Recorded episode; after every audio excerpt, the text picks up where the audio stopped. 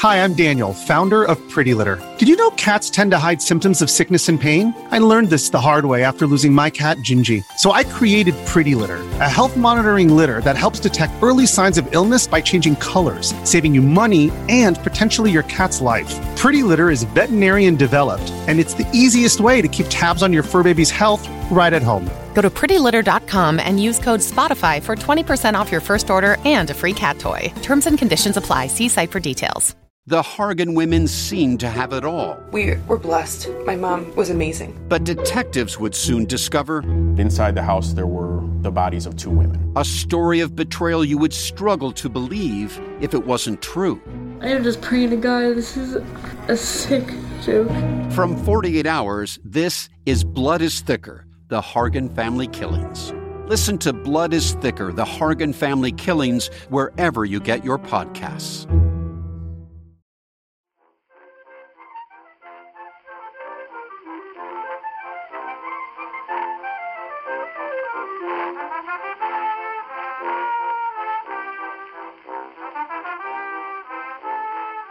You've had a lockdown birthday, Andy, have you not? Yeah, I did have a lockdown birthday. I don't really think. Let's not dwell on it. I. I it Good. was a bit Let's of a. It was a over it. bit of a weird day, and uh, I sort of, you know, I read about Antonia White for a bit, and yeah, so, you know, I, was, I felt I felt every one of my fifty-two years. Let's ask our lovely guests where they're um Where where they're calling from? joining us from. Yeah. uh, Erica, where are you calling from? I am calling from either Bethnal Green or Shoreditch, depending on how cool you're feeling. You know, you can say one or the other, depending on who I'm talking to. I'll sometimes say, oh, we live in Yeah. Bethnal Green, or oh, we live in Shoreditch. So somewhere on the border there. I think you need. To, I think you need to tell us which one you think is more appropriate for us. I'm down with Bethnal Green. You know, I think you're Yeah, I think Bethnal Green is fine. we're the hard people. Shoreditch is a state of mind now rather than an area. I mean, we, we get calls Shoreditch and we the office that is, and it's clearly not. So that's where I'm calling in Well- from, from my little ship's cabin kind of office here And Thanks, Erica. And Laura, where are you phone uh, phoning? Zooming. Where are you zooming from? I'm in rural Buckinghamshire um, on a visit to my mother, sh- who's keeping two dogs at bay the other the other side of that door. Excellent. Ah, And is it ne- is is that near where uh, Violet, your grandmother, had her famous pub? It is. It's about three miles away, Love it. Love it. and um, I've got her all her stuff around me, all her glasses and all that. I've got That's her good. I've ice bucket at my feet, just waiting for a key moment. Yeah. And uh, yeah, yeah, it's it's very near, very near. what dogs are on the other side of that stout Yeah. wooden door that I can see? there's a Saluki greyhound, a rescue Oh. dog, who I think I just heard It- coming down the stairs at about 100 miles an hour. Who I see on uh, Instagram. yeah, he's he's got a certain following on Instagram. He's got a lady vicar who thinks he's absolutely beautiful, which I think is very nice. And there's also a, a venerable black Labrador. They they kind of tolerate each other, but it's their it's their lunchtime or their their high Okay. tea time. Once they've had that, they'll be you know dead. Does your terrier have high tea, Andy? It looks like it ought to. Some kind of. High tea. What do you mean? uh, Do you mean it's? Do we put him at a little table and? we, he, He does have a young master look about him. of course we do. Well, since we're revealing these personal details of his, which he hasn't signed off, i- i- he has his breakfast at seven a.m. and his tea at four p.m. Two meals. Mm. See, I'm a one meal a day person with these dogs, and then anything they can scavenge. Julia, Julia Rayside was saying to me, "How's Arrow?" I was saying it's really been brilliant living with Arrow for the last few months because you know he doesn't know what's going on. he's the, he's the same idi- he's the same idiot he was three months ago. he's an unchanging moron. So the glorious stupidity of dogs. It's just it's Yeah. endless, isn't it? It's just very very lovely. should we um should we crack on? Let's do it. Hello and welcome to Backlisted, the podcast that gives new life to old books. Today, you find us in an Edwardian convent school on the southern outskirts of London, walking in silence through the whitewashed corridors towards chapel with its reassuring smell of beeswax and incense, the faint murmur of girls' voices praying in Latin. I'm John Mitchinson, the publisher of Unbound, the platform where readers crowdfund the books they really want to read. I'm Andy Miller, author of The Year of Reading Dangerously. And joining us today are two returning guests. Hello. Hello. Could anyone hear that dog? I can. Did everyone hear that dog? I did. The point is, they've heard us now. The dogs know we're talking about Could them. you they hear have mine? They Go, definitely. it's, it's mayhem. It's mayhem. Joining us today are a, Dog a- listed. are a load of dogs. Bark listed. Dark listed. Oh, thank Very you. Very good, Nikki. Joining us today are two returning guests. Hello, Erica. Hello, Laura. Hello, Hey. hello. First up, Laura Thompson. Laura was here for like the third or fourth ever backlisted, still listened to regularly, which was an episode on Nancy Mitford and the Blessing. Laura is the Somerset Maugham winning author of nine books, including the New York Times bestseller The Six, about the Mitford sisters, and two books about real life murders The Lord Lucan Story and The Thompson Bywaters Case. Most recently, she published The Last Landlady with Unbound, a memoir of her publican grandmother, and an updated reissue of her Agatha Christie biography, which was Edgar nominated last year. What's an Edgar? It's a. It's. Oh, I was pretty chuffed. The Edgar Allan Poe Award. Uh, they're they're American awards for detective fiction, and they have a non-fiction category. Fantastic. It's like a sort of the crime writer kind of, you know, CWA kind of thing here, but even more prestigious. And a, and a better ceremony. Oh, really? Laura writes occasionally for the TLS and for Harper's Bazaar and is a fervent lover of animals, the Rolling Stones, and the other Elizabeth Taylor. And therefore, you're extremely welcome back to that listed, Laura. I'm so glad to hear. She's not the other Elizabeth Taylor anymore, is she? She is Elizabeth. It's, it's the other one. Cleopatra's the other Elizabeth Taylor, I think. We Now, like to think so on this podcast. Our second guest is, drumroll, Erica Wagner, now making her fourth appearance on Backlisted. Bless you, Erica. Thank you. She was previously here uh, to talk about Alan Garner's novel Red Shift, Randall Jarrell's The Animal Family, and may I say that one of my favourite books that I've discovered through doing Backlisted was thanks to that Randall Jarrell episode. I love The Animal Family. I, keep it near me at all times. Randall Jarrell's Book of Stories, Oh, which yes. is a collection of, of stories that he edited, which manages to make you look at the short story in, in a completely different way. it was thanks it was thanks to that podcast this beloved author who i have always adored that i actually discovered how to pronounce his name I'm looking forward to you telling us how to pronounce Antonia White. Antonia White, perhaps. and you were also here uh, to talk, um, you came on for um, Denis Johnson to talk about Jesus' son. So That's that is right. range there, Erica Yep, Wagner. quite- quite a- quite a range. Um, Erica is an author and critic, reader and listener. Her latest book is Chief Engineer Washington Roebling, the man who built the Brooklyn Bridge, published by Bloomsbury.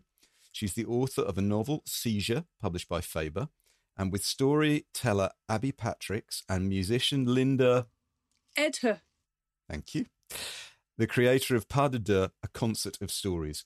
She was literary editor of the Times for 17 years and is now a contributing writer for the New Statesman and literary editor for Harper's Bazaar. She's a lecturer in creative writing at Goldsmiths and went not doing any of the bu- above, knits, bang, cooks, bang, bakes sourdough bread, bang, and most crucially, and the clue was there all along, watches Call the Midwife. you do though, do you? I'm, I'm, I'm not even joking. You love Call the Midwife. I love Call the Midwife. i do yes absolutely it's crucial to my to my very being Well, great news, everyone. If you like nuns as much as we do, yeah The book that uh, Erica and Laura are here to talk about is Frost in May by Antonia White, first published in 1933 by a small publisher called Harmsworth, but famously reissued in uh, 1978 by Virago as the very first Virago modern classic. But um, before we enter the chapel, as it were, I think I'm going to ask you, Andy, what have you been reading this week? Okay, so this is going to be quite tricky uh, to do this in five minutes, and also it's a visual book. So the book is called John Piper's Brighton Aquatints. It's and this we're going to loop back to this. It's not called Brighton Aquatints by John Piper. The book is called John Piper's Brighton Aquatints, for which there is a good reason. An aquatint is a print popular initially in the Regency era, but then re- repopularized by Piper in the 30s, which resembles a watercolor, which is made by etching a copper plate with um, nitric acid and then using resin and varnish to produce areas of tonal shading. John Piper, he was a famous British artist of the 20th century, painter, printmaker, designer of stained glass windows, opera theatre sets, we would think of him in the same um, bracket as probably Ravilious, and his work often focused on British landscape, especially churches and monuments. And he designed book jackets, including the famous jacket of the Spire by William Golding from its first edition. And so that's a long winded way of saying this book, John Piper's Brighton Aquatints, published by uh, Mainstone Press in Norfolk, who are a fantastic publisher who do, on average, one book a year. And the reason why they do one book a year is because they pour so much time, energy, love, and the production values are so high. They, they're, they're probably their best known book is similar to this. They republished Eric Ravilious's High Street, but they did it as a book called The Story of High Street. I don't own a copy. I'd love to. It's very expensive, so I borrowed it out the library. Fortunately, John Piper's Brighton Aquatints is not as expensive and it's also a beautiful, beautiful thing. What it is, in essence, is a series of pictures that John Piper did in the late 1930s of Brighton. It was published in an edition of several hundred, that's all, a few of which were coloured by hand, and it came out in November 1939, and therefore was difficult to manufacture and hardly sold at all because of the Second World War. And indeed, the limited stock, some of it was destroyed, I think I'm right in saying. So it was an extremely valuable book, and an original is still extremely valuable.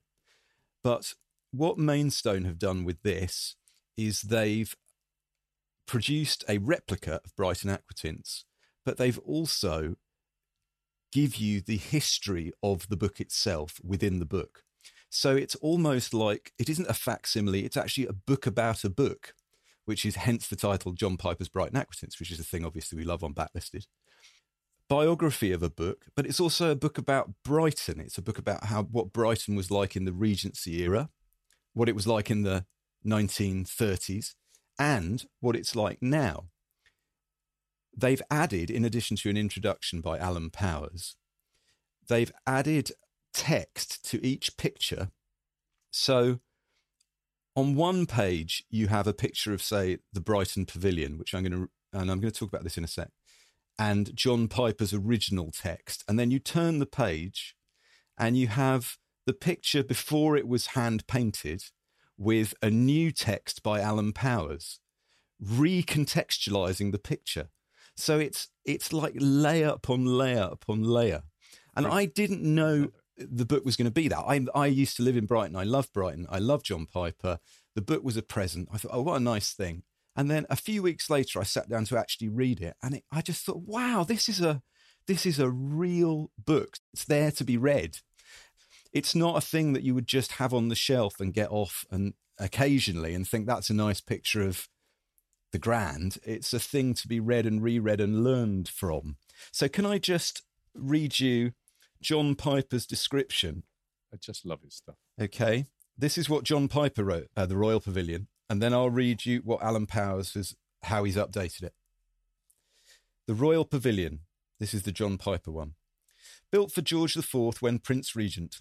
First, he enlarged a villa on the site till it became a prepossessing Regency house. Then he commissioned Porden to build stables, now the Dome, and a riding house in Indian style, and soon found that these overpowered his charming seaside villa. Then he saw Cockerell's wonderful new house at Sezincote in Gloucestershire and envied its Hindu fancifulness. Repton laid out the gardens here. And then he talks about it a bit more. He talks about John Nash. It now belongs to the Brighton Corporation and is carefully preserved. You can go inside it for six shillings. During the war, it was used as a hospital for wounded Indian troops who must have found it only vaguely like home. so that's what John Piper said. And then if you turn the page, you get the original drawing before it was coloured, and facing it, you get Alan Powers um, written in the last couple of years The Royal Pavilion. The passage from laughter to affection, combining the appreciation of vulgarity and sensitivity in the same place, encapsulates the John Betjeman John Piper project for architecture. The dark sky. Very bad luck with your weather, Mr. Piper, as King George VI commented a few years later, is vital to offsetting the stately pleasure dome floating midway on the wave, as Coleridge imagined in his opiate haze. Isn't that, I mean, so that, like all Mainstone Press productions, um, they've gone above and beyond to create a beautiful and thought provoking item in its own right. It also led me on to reading another book called Romantic Moderns by Alexandra Harris, which I'm going to talk about on the next episode of Backlisted. John, what have you been reading this week? Well, I've, I've also been reading a book that's mostly pictures, which is a book that I feel I ought to have known about years ago, but didn't and there's a kind of reason why I didn't know about it years ago is that it's only recently been reissued. It's it's called Once a Year, uh, and it's a collection of photographs by Homer Sykes. I see it. It was published originally in 1977, and it's a collection of photographs taken. He spent seven years traveling around England taking photographs of English traditional customs. And it's just a completely glorious, wonderful collection of photographs, first and foremost. Homer Sykes is still alive. He's on Twitter.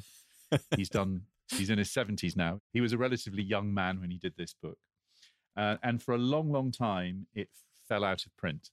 And in, uh, I think it was 2016, the excellent uh, Welsh publisher Dewi Lewis reissued it. And it's a beautiful collection of photographs. Obviously, you know, photographs on the radio, always a challenge. But as well as having photographs of the customs, there is a, ga- a sort of gazetteer at the back where he, Homer Sykes, explains what they are. So it has a kind of anthropological sort of Cecil Sharpie uh, mm-hmm. quality to it. But what I really love, it's it's the it's the I guess it's the fact that the customs themselves are so insane. You know, the Abbot Bromley horn dance, which has been perhaps going on for a thousand years, you know, the Hatherleigh Fire Festival, all of these mad fire festivals, the Ottery St Mary Tar Barrel, and they're terrifying. And the, the, because it's the 1970s, there is no concept of health and safety. they are superb uh, in the social, you know, documentation style that sort of, I guess, you know, we associate with Martin Parr. They're beautiful, beautiful photographs in their own right. They're an extraordinary record of the 1970s. I mean, this wonderful bottle kicking and hare pie scrambling from 1973 from Hallaton and Leicestershire. I mean, that is essentially a football a football oh, crowd a carrying wooden barrels that they're about to run through the the photos. Did you stunning. say this is is this in um, print at the moment? It is totally in print. It's thirty pounds, which I think is a snip for for the glory of what's inside it.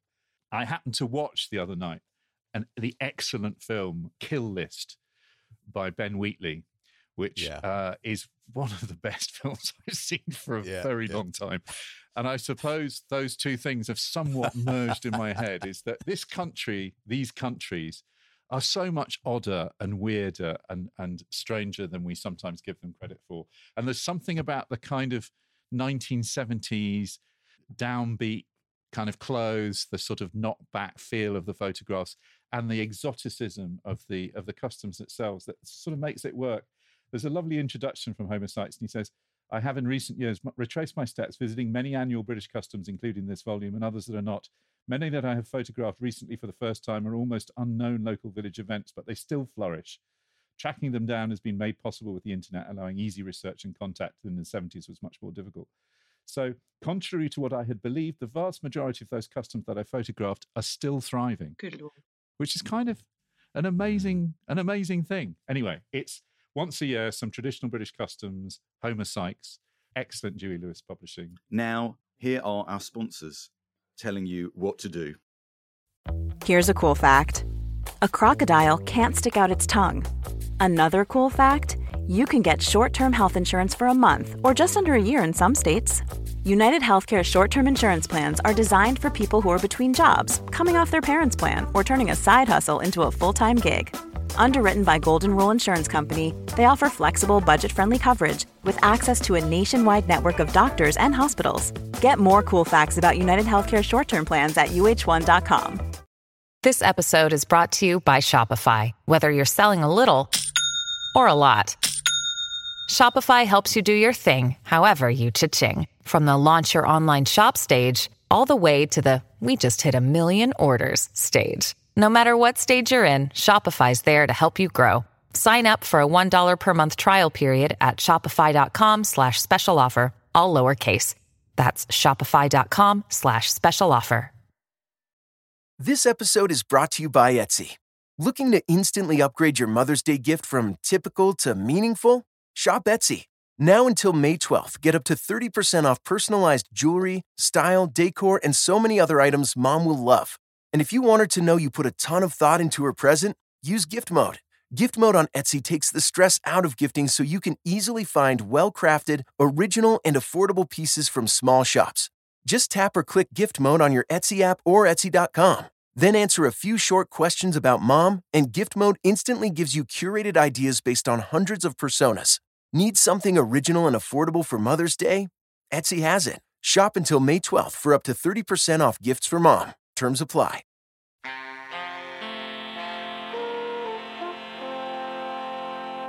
My guest today, Antonia White, was born in 1899, was received into the Catholic Church as a girl of seven, went to a convent school, and later to St. Paul's. Started earning her living at the age of 16. The first of her three marriages was at 21. Two of these were annulled, and the third ended in divorce. She spent a year in Bethlehem Asylum in 1922. She was a copywriter, she was a fashion editor, she worked for the BBC. She published her first book about her convent school experiences in 1933. This year, Virago Press has chosen to reprint it, Frost in May. Well, that was brilliant. Um, we're going to be hearing a few excerpts from that program today. That was, of course, Mavis Nicholson. And if you'd switched on Thames TV at about 1.30 in the afternoon in 1978, you will be confronted with this extraordinary 20 minute interview, which is on YouTube. We'll put a link up to it on the website. But we're here to talk about that very book, Frost in May by Antonia White. And because it's so autobiographical and because there is so much to say about her extraordinary life, um, Mavis agreed to um, do the biography right at the top of the show. so we should start with this, the question that we always ask um, uh, our guests on Backlisted, which is Erica, where were you? Uh, when were you when you first read Frost in May by Antonia White? The honest answer is I can't be precisely sure, but I know I was a teenager. I know I was not much older than Nanda is at the end of this book. And actually, the more I think about it, um, as was said in that little introductory clip, Antonia White went to St. Paul's. Her father was the classics master at the boys' school of St. Paul's. And although I grew up in New York, I did a year of school, the first year of A levels, when I was 16 at St. Paul's Girls' School Amazing. in West Okay. London. And I know I read it around this time. It was something actually of a of a traumatic year for me, so things are a little hazy. But it's quite possible that actually I read it then, certainly not long after. So when I was 16 or 17. And so there were similarities in the book to my own experience of finding myself in a culture kind of alien and familiar. I knew nothing of Catholic England, but as a teenager, I had grown up on the Upper West Side of New York. And so finding myself in an English girls' school was very different. I went to a an all girls school in New York City, but they were very different kinds of schools.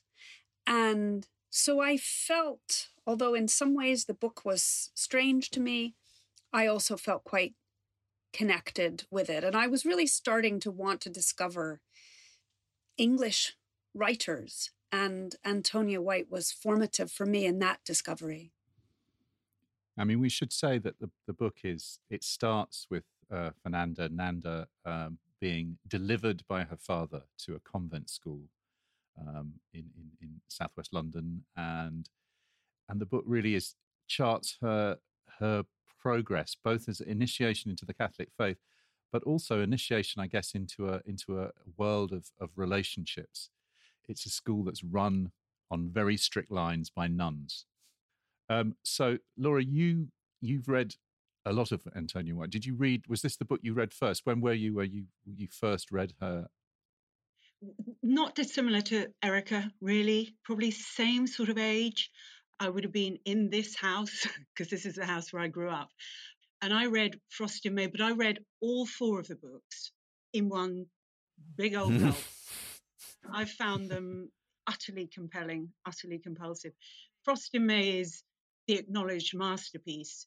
But um, I was reading in this brilliant biography, the Jane Dunn biography, which I think we've all read, uh, the, re- the reception given to the other three books, which came much later on, and quite a grudging reception yeah. that kind of yeah. verges on, um, oh, lady writer, you know, a little bit of that, I feel. Um, I was amazed by the reception for those books uh, because I think they're all brilliant, particularly the last one. We should just, I should just say what they are, shouldn't I? The, so, so Frost in May is published in 1933, and then, as you say, there's a gap and The Lost yeah. Traveller comes out in 1950, The Sugar House in 1952, and Beyond the Glass in 1954. So as you say, they're yeah. like a there's a the first one seems to well we'll hear from Antonia in a minute, but seems to fall out quite easily, and then no other book ever falls out easily for her. No, she had terrible writer's block. But it's it's interesting because people know her for that one, and it it, it it reminds me slightly of Jean Rhys, whom I also adore, and I think there are certain parallels. People know Wide Sargasso Sea, but there are these four others that are utterly. Yeah. I mean, people know them, of course they do, but they're they're utterly brilliant, possibly even better in my view. But but they're known for that one. But I, I I know we're talking about Frost in May, but I really shout out to the other three as well. That it's a continuous story. He changes the name from Nanda to Clara, but it's a continuous story. John, you were talking about what the setting of the book is. It's a convent school book, convent school novel. I just, there's this, I saw this description by Penelope Fitzgerald, and she said, Frost in May is the most brilliant and at the same time the murkiest of all convent school novels. And I thought that was really that's that's Penelope Fitzgerald firing on all cylinders, isn't it? The the most brilliant and at the same time the murkiest. That and where is the murk in it? I mean, for me, it's the the sense of fear and and not knowing where you are. You know, Erica, you were saying, yeah, you know, you're you're in a convent school, okay, but but where are you in in you know what actual state are you in?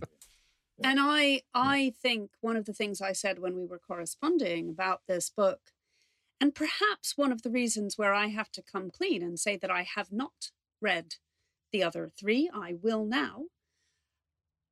But there is a kind of hermetic, sealed in quality to this book. It is sufficient unto itself.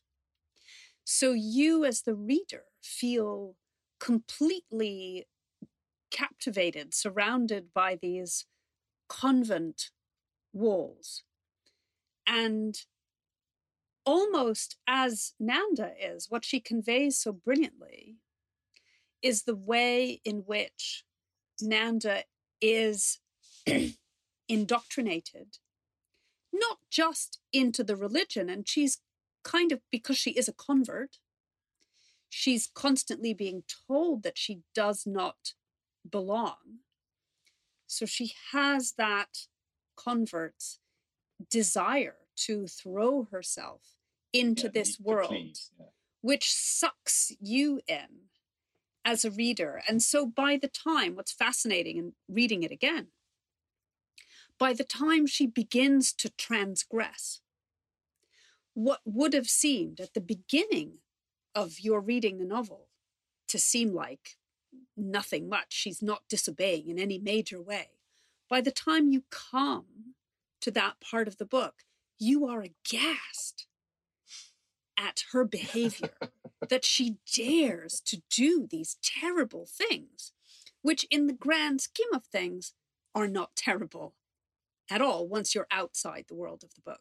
That's so true. That is so true.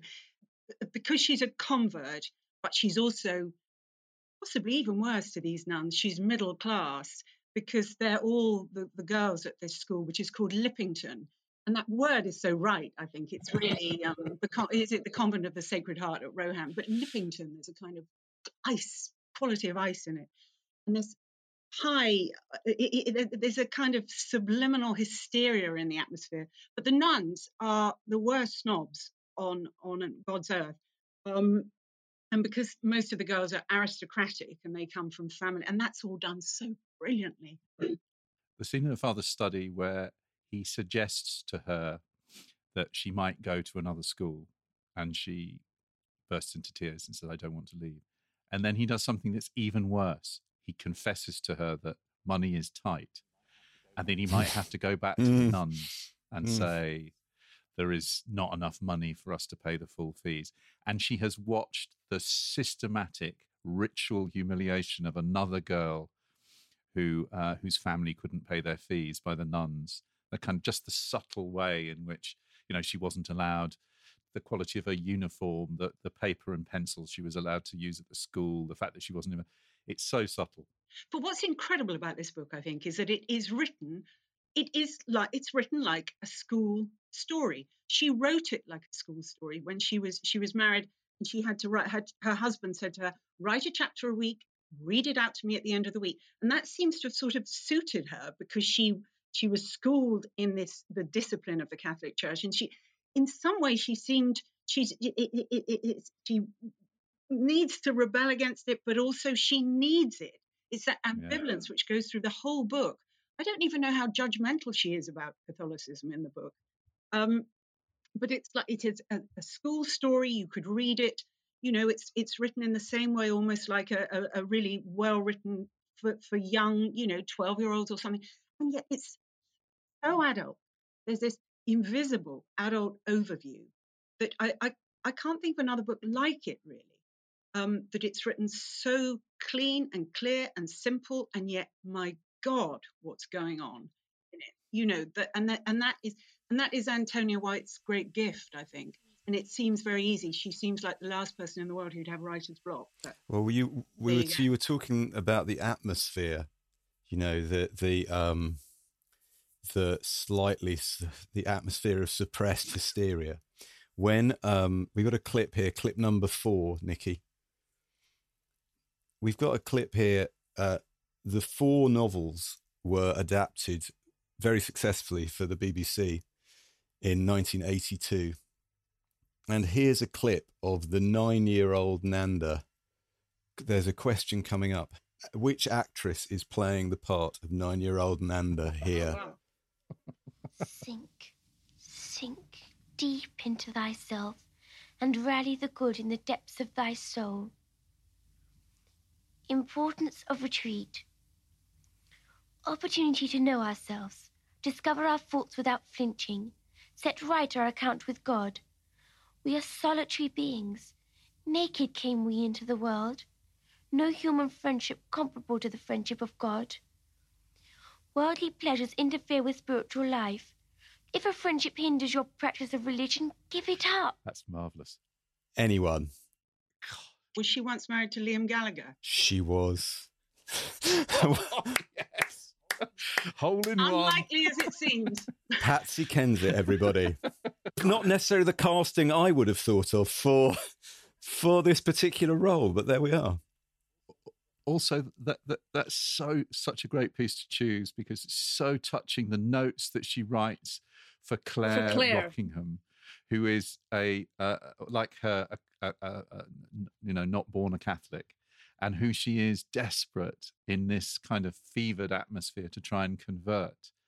And uh, the the thirteen year old or twelve year old um, Nanda writes these really lyrical, beautiful notes for her to help her sort of to help her see the kind of mysteries of, of faith. It's um, it's it's again, it's such a such a, sh- a short book that has so much in it because the the sense of her development as a writer of which that's one of the examples i think is is is one of the is one of the things that's so so beautifully done before she starts on the fateful novel. But also that sequence her writing that diary is wonderful too because she is on retreat. Yes. And claire is not allowed to go on retreat because she's not a catholic. Mm. and you see suddenly this is a moment where Nanda, for once, feels as if she has some power. She's able to give instruction, where usually she's the one because she is the convert. She's always feeling inferior. But here you see and you enter her written voice, her opportunity to, to give some both instruction and comfort. And I think that's also what makes that sequence really really moving. So look, while we're talking about that, let's hear another clip from the BBC adaptation. We're going to hear Eleanor David as Mother Francis talking to Nanda and um, by the end, thoroughly chilling the blood of anybody of anybody listening. How many very goods have you had, Nanda? Seven. One more to go and you'll have a pink ribbon like Marjorie Appleyard. I suppose you think you're a model little girl. There's goodness and goodness, you know. Think of St. Ignatius, St. Mary Magdalene. They were sinners before they were saints. God doesn't care about namby-pamby goodness. He wants real, hard goodness that comes from conquering real, hard faults. Not that you haven't got faults. The trouble with your faults is they don't show, except to the practiced eye. You're quite independent. And if a child your age could be said to have spiritual pride, then spiritual pride may well be your ruling vice. Well, I can't take your exemption for spiritual pride. Only don't mistake a pink ribbon for a halo. Ooh, Oh, that Nikki! I can see Nikki's face. It's just, oh, that's, oh, that's made my skin creep. Oh, But Catholicism is still presented as tremendously alluring in the book. I mean, these girls, it's incredibly good on those slightly hysterical friendships that you have as a young girl. You know, um, it, I mean, I went to ballet school, so that nun doesn't sound that weird to me. to be perfectly honest with you. That's exactly how they spoke to us all the time. But um, and and you and, and the, the friendships in this book, particularly, there's the most brilliant character, Leonie. who's- She's amazing, right? It, um, just the sort of girl that you you form a kind of passion for when you're young and excitable. But her impregnable Catholicism is, you know, and it's something that I, I remember my best friend at school was Catholic, and I thought that was I thought it was so glamorous. I thought it was so romantic. There is a lot of that in the book. It's presented as um, bad in many ways and cruel and sadistic, but it's also presented as something because it's impregnable, because she can't ever quite get at it. And this thing, Leonie says to her, You'll never understand. You know, one of the girls, one of the lovely girls who've been at the school, and she comes back, she's going to become a nun. And Nanda is terrorized. She says, Oh my God, have a vocation. That's the worst thing in the world. And Leonie says to her, You'll never understand. You will never understand what, you know, they're so sure, they're so certain. There is something very alluring about it that to me comes across, even in this book. But maybe that's me, I don't know. Sounds like it might just be me. no, no, no. I was no, no, no, no, no. I, I think that's what makes this book so much more interesting. Uh, To be honest, there is a kind of, you know, it's a convent school book. Um, it's a book about that that kind of intense. You know, we sort of we sort of know we feel we know that story, But for anybody who thinks they know that story who hasn't read that book, you really, no one has done it like this. No one has made it so intense and so compelling and seductive. I think it is very seductive. You're right. It's eroticized, I think, very. Because also the seductiveness, I completely agree with you.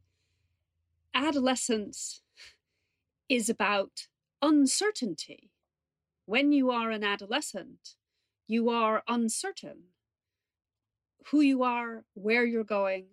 And so to be an adolescent like Nanda, who also has a, the fundamental uncertainty of the convert, but ranged in front of her are these other girls and the nuns who, whatever else they are going through, as you say, have this fundamental, rock like, impregnable certainty.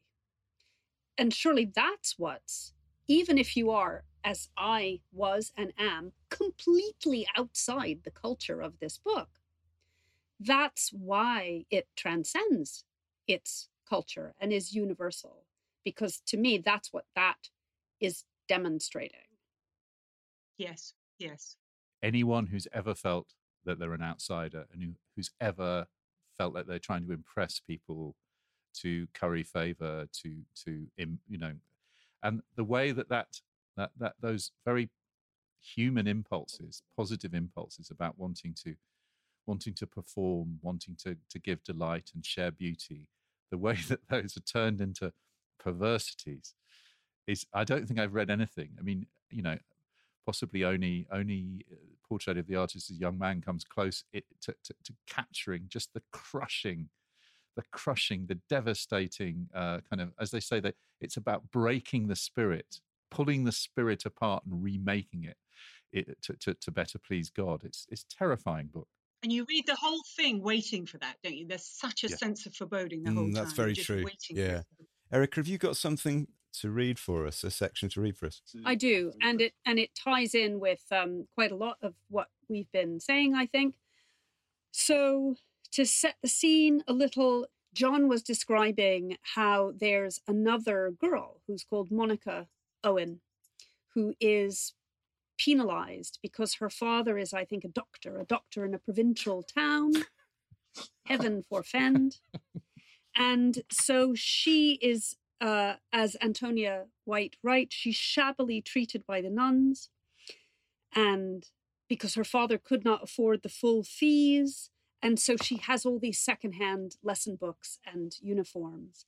But she's a lovely girl and she's very serious about her Catholicism. She has one vice, which again does not seem to us like a vice, which is that she's obsessed with dogs. We come back to dogs. We were, I knew we'd get them in.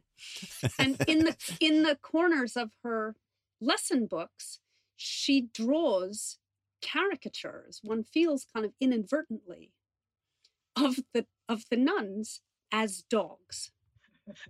What could go wrong? What could possibly go wrong? And she's obstinate in this. She won't stop doing this and eventually it's discovered and so that's what happens next is what i'm going to read is it true that Monica Owen is going to be expelled? She asked outright. I don't think that concerns any of us, said Rose uncomfortably. It certainly does if it's true, insisted Nanda angrily. Well, you'd better ask Mother Radcliffe, said Rose with a nervous giggle. No doubt she's longing to take you into her confidence. But Rose's mild sarcasm was lost on Nanda.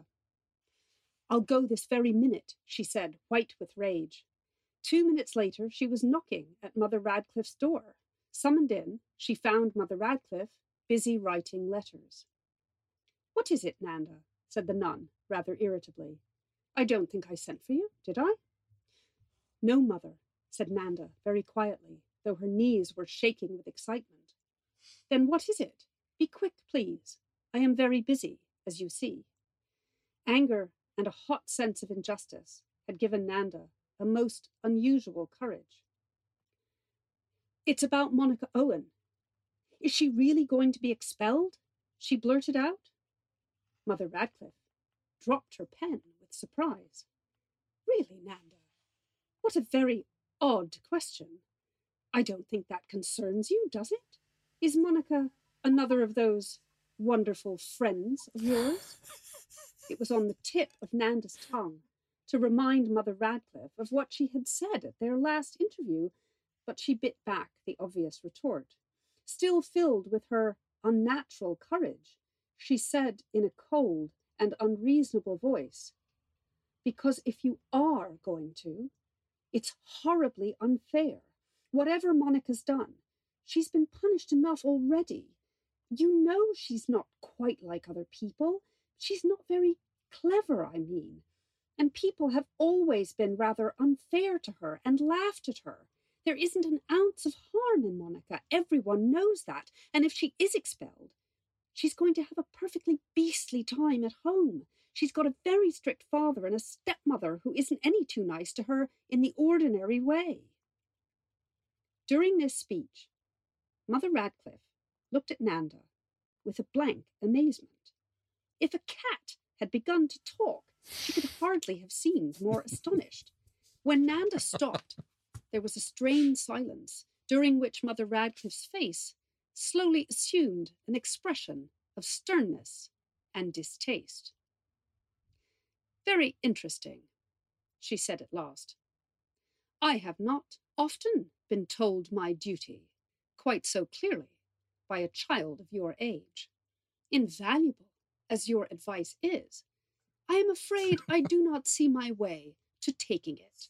There are some things which are no doubt permitted in the high schools to which your Protestant friends are accustomed, but they are not permitted at Lippington.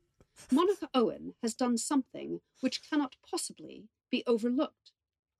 But even this did not deter Nanda. Monica hasn't spoken to a soul for three days, she said passionately. She's been shut up in the retreat house all this time and only allowed into the chapel. She looks half dead with sheer misery. It's too much punishment for anyone. I thought Catholics were supposed to be charitable. Can't some of us go and see her just for five minutes? Three minutes, even, she implored. Mother Radcliffe picked up her pen, dipped it in the inkpot, and began a new paragraph in her letter. Without looking up, she said, There is no question of that. Monica Owen was expelled from this house two hours ago. Oh, oh I, I've got a little dog outside the door applauding. Brilliant reading, brilliant reading, Erica. You know, I I'd like to come straight back at that with something that I would like I would like your your instant reaction to. I found a review of The Hound and the Falcon, which was a, a later book of Antonia White's of, of letters published in the 1960s and I found a review of it by Stevie Smith in The Listener. And I'll just read you the very uh, beginning and very end. Stevie Smith, Catholic, I think I'm right in saying. Yeah. Miss Antonia White's first book, Frost in May, was a brilliant and disturbing novel about the child Nanda in her fashionable convent school some 50 years ago. The nuns were snobbish and severe. Their treatment of Nanda and of the other little middle class girl who drew animals in her notebooks roused great anger. So well did the author write. And then she goes on I began to wonder all the same if Nanda was not a sad problem, however ill handled, for the nuns at her school. and all the more I think she was when she writes of them now that perhaps nuns are harsher than monks because they have a double sacrifice to make, husbands and children, and that is why they feel embittered. Perhaps, really, letters should not be published, especially letters from people about religion and themselves. They are too hungry a trap for romantic egoism. It is curious that in both cases the other side of the correspondence was lost. One would like to have seen it. Stevie Smith at her kindest there. that word curious is doing a lot of work there, isn't it? I mean, one of the things I, I, don't really feel this is a spoilers kind of book, but um, the, the, one of the things that is intriguing about it is how closely it's based on Antonia White's own life. Right? I mean, th- this is pretty much exactly what happened to her. Um, and as you've said, Laura, she went on to to pretty much unpack what happened to her in the next in the next three books, ending up with the um, the really uh, extraordinary uh, last book in that sequence, which is is about her time uh, spent in a in an asylum. They didn't expect you to recover quite so quickly as you did. They didn't expect me to recover at all. They had to tell my parents that I was incurable. I might get a bit better when I was 50, which wasn't much comfort to them. Mm. Actually, I recovered much to their surprise.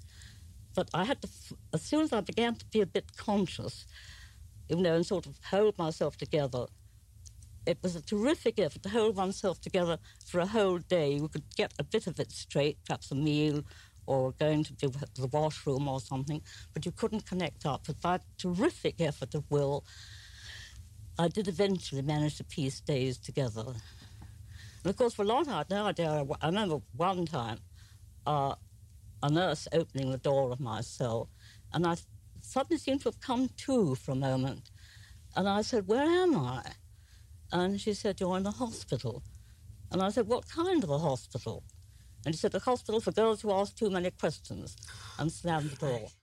Laura, that made my blood run cold again because you're hearing the the cycle of behaviour that she's been subjected to with the nuns in Bethlehem Hospital.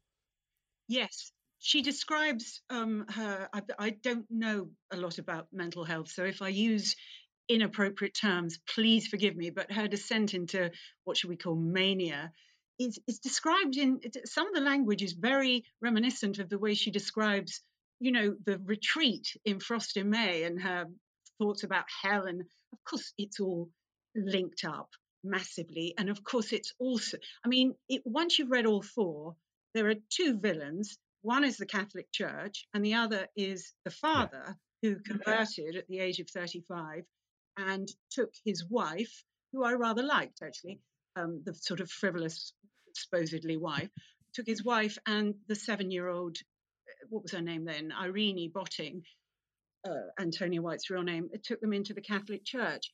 And what is incredible, though, uh, this life she had, which on paper is like the worst life ever. She was married three times. The first two hus- the first two marriages were unconsummated.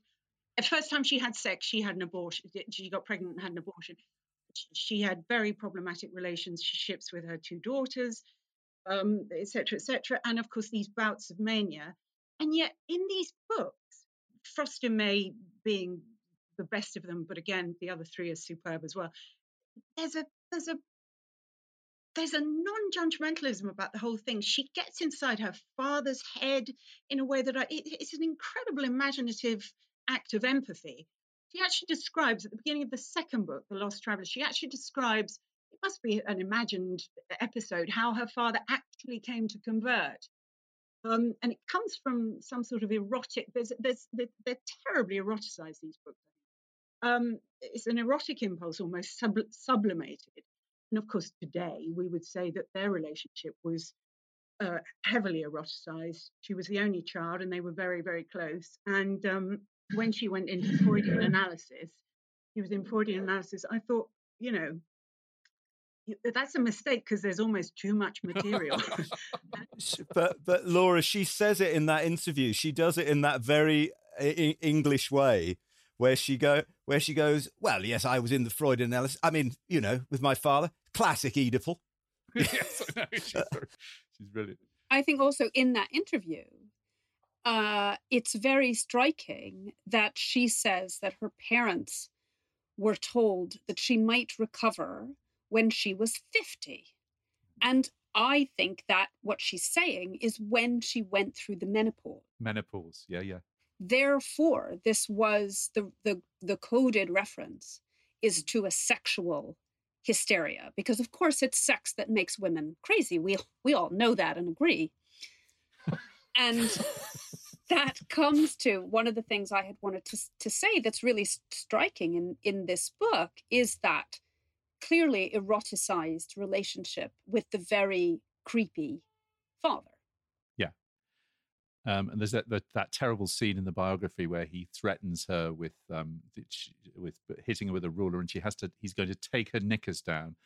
She writes about her illness as the beast, but she also writes about religion as the thing that she she she's harder on herself than anyone else. I mean, and it, you know, she's she's. Uh, uh, I think it would be fair to say that she is at times in life because of her illness, because of what we would probably clearly see as bipolar now.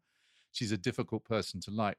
Dylan Thomas said he thought of her as a wild animal tamed in a suburban zoo, dreaming of freedom. And then one day, waking, obsessed by those dreams, she escaped into liberty, a liberty that for her, necessarily because of her long, tame imprisonment, was far more terrifying than the safety behind the suburban zoo Mm. bars. And you do get this sense that she's continually about to erupt.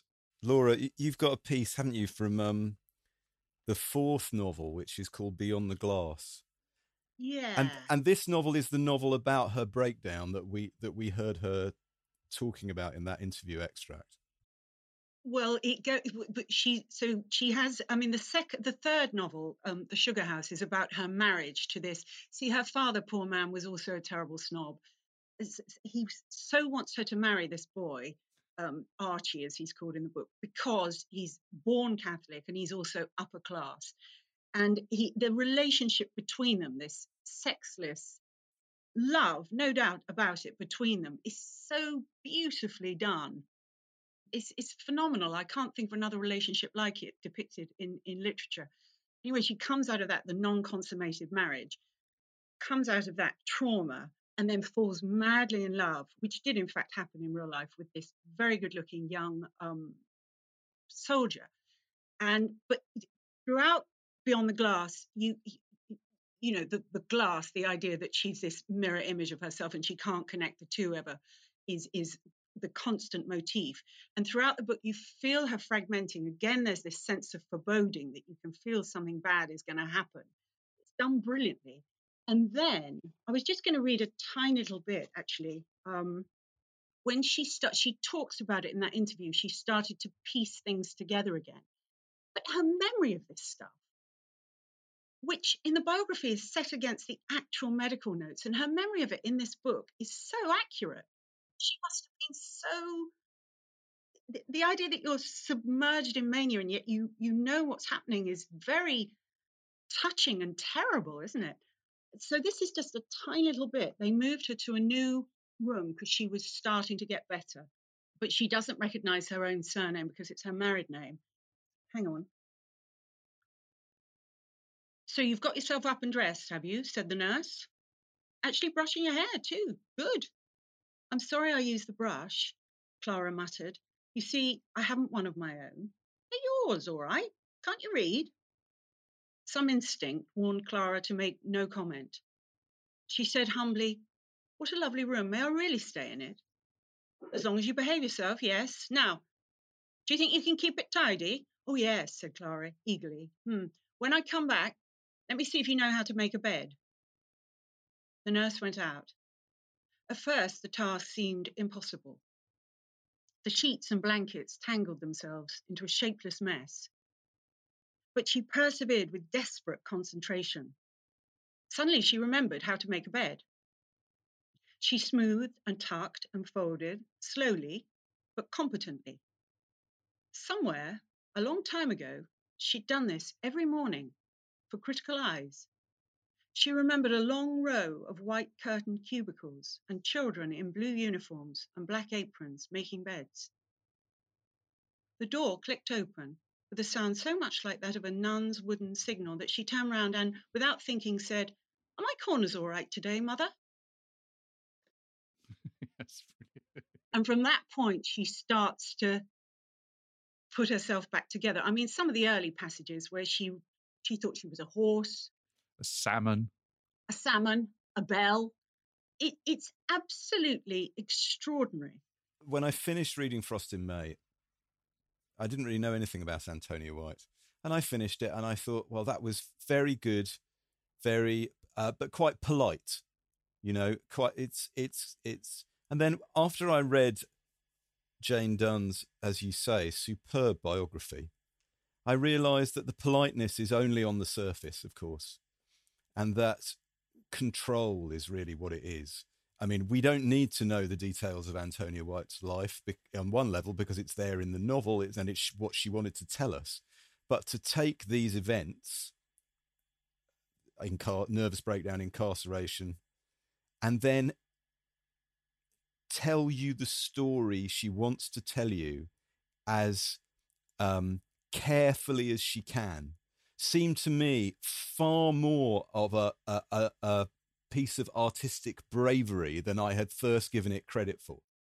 There's a, a quote from Carmen Callil, yeah. who, of course, was the publisher of Virago.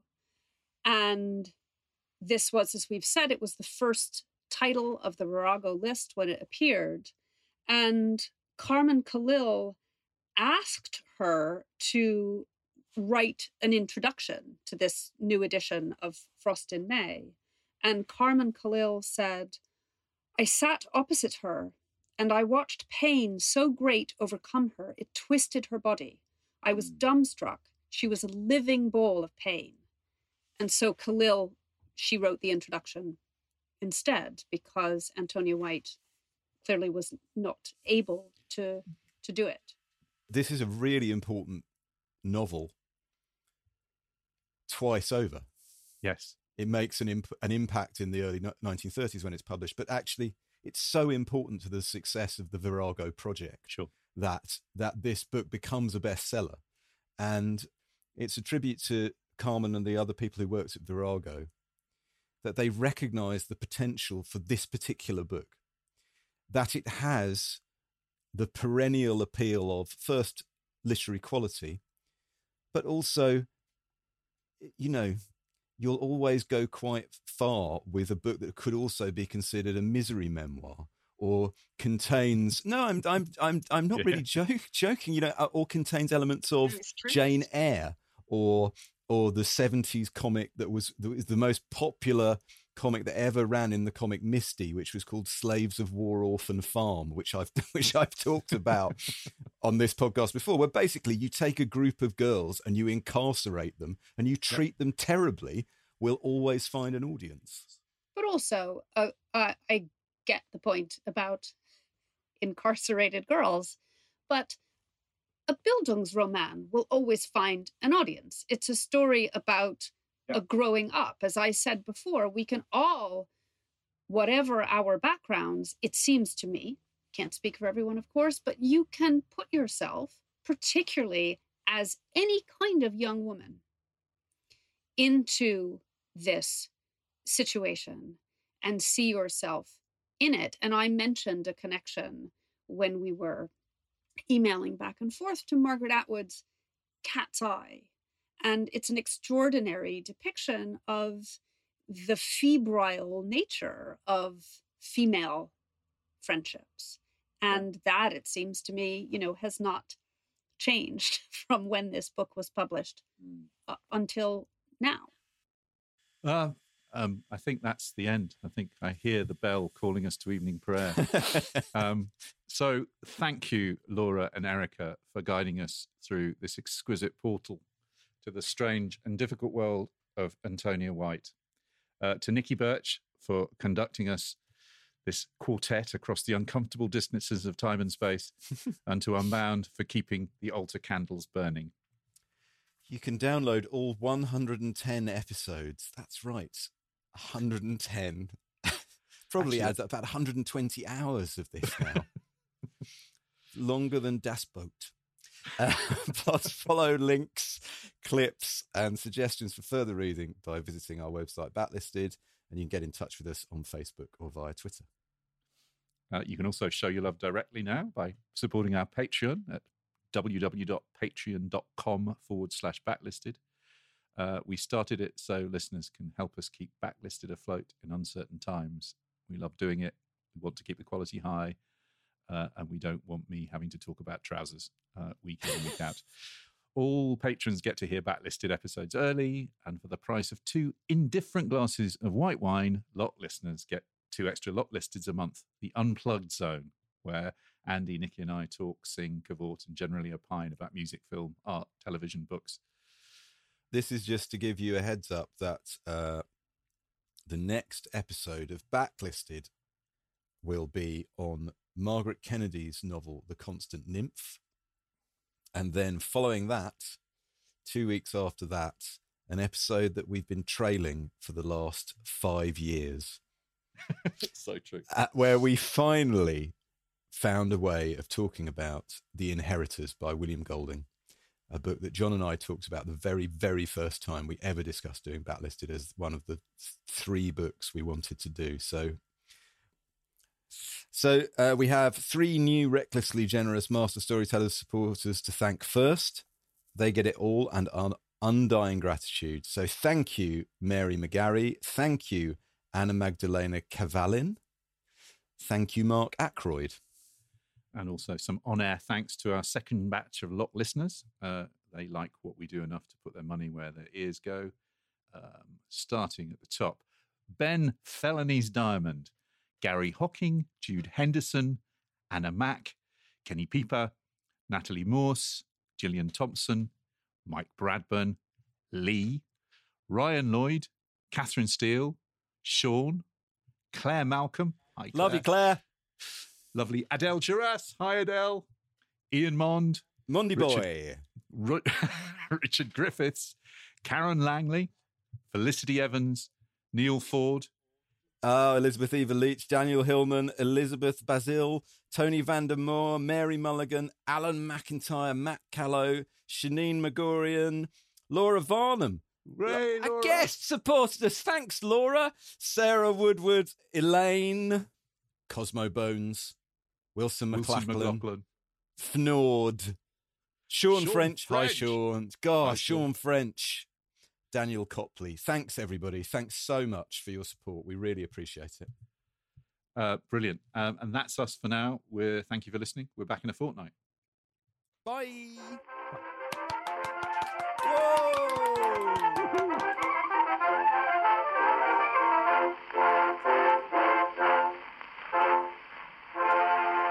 If you prefer to listen to Backlisted without adverts, you can sign up to our Patreon. It's www.patreon.com forward slash backlisted. As well as getting the show early, you get a whole two extra episodes of what we call Lock Listed, which is Andy, me, and Nikki talking about the books, music, and films we've enjoyed in the previous fortnight.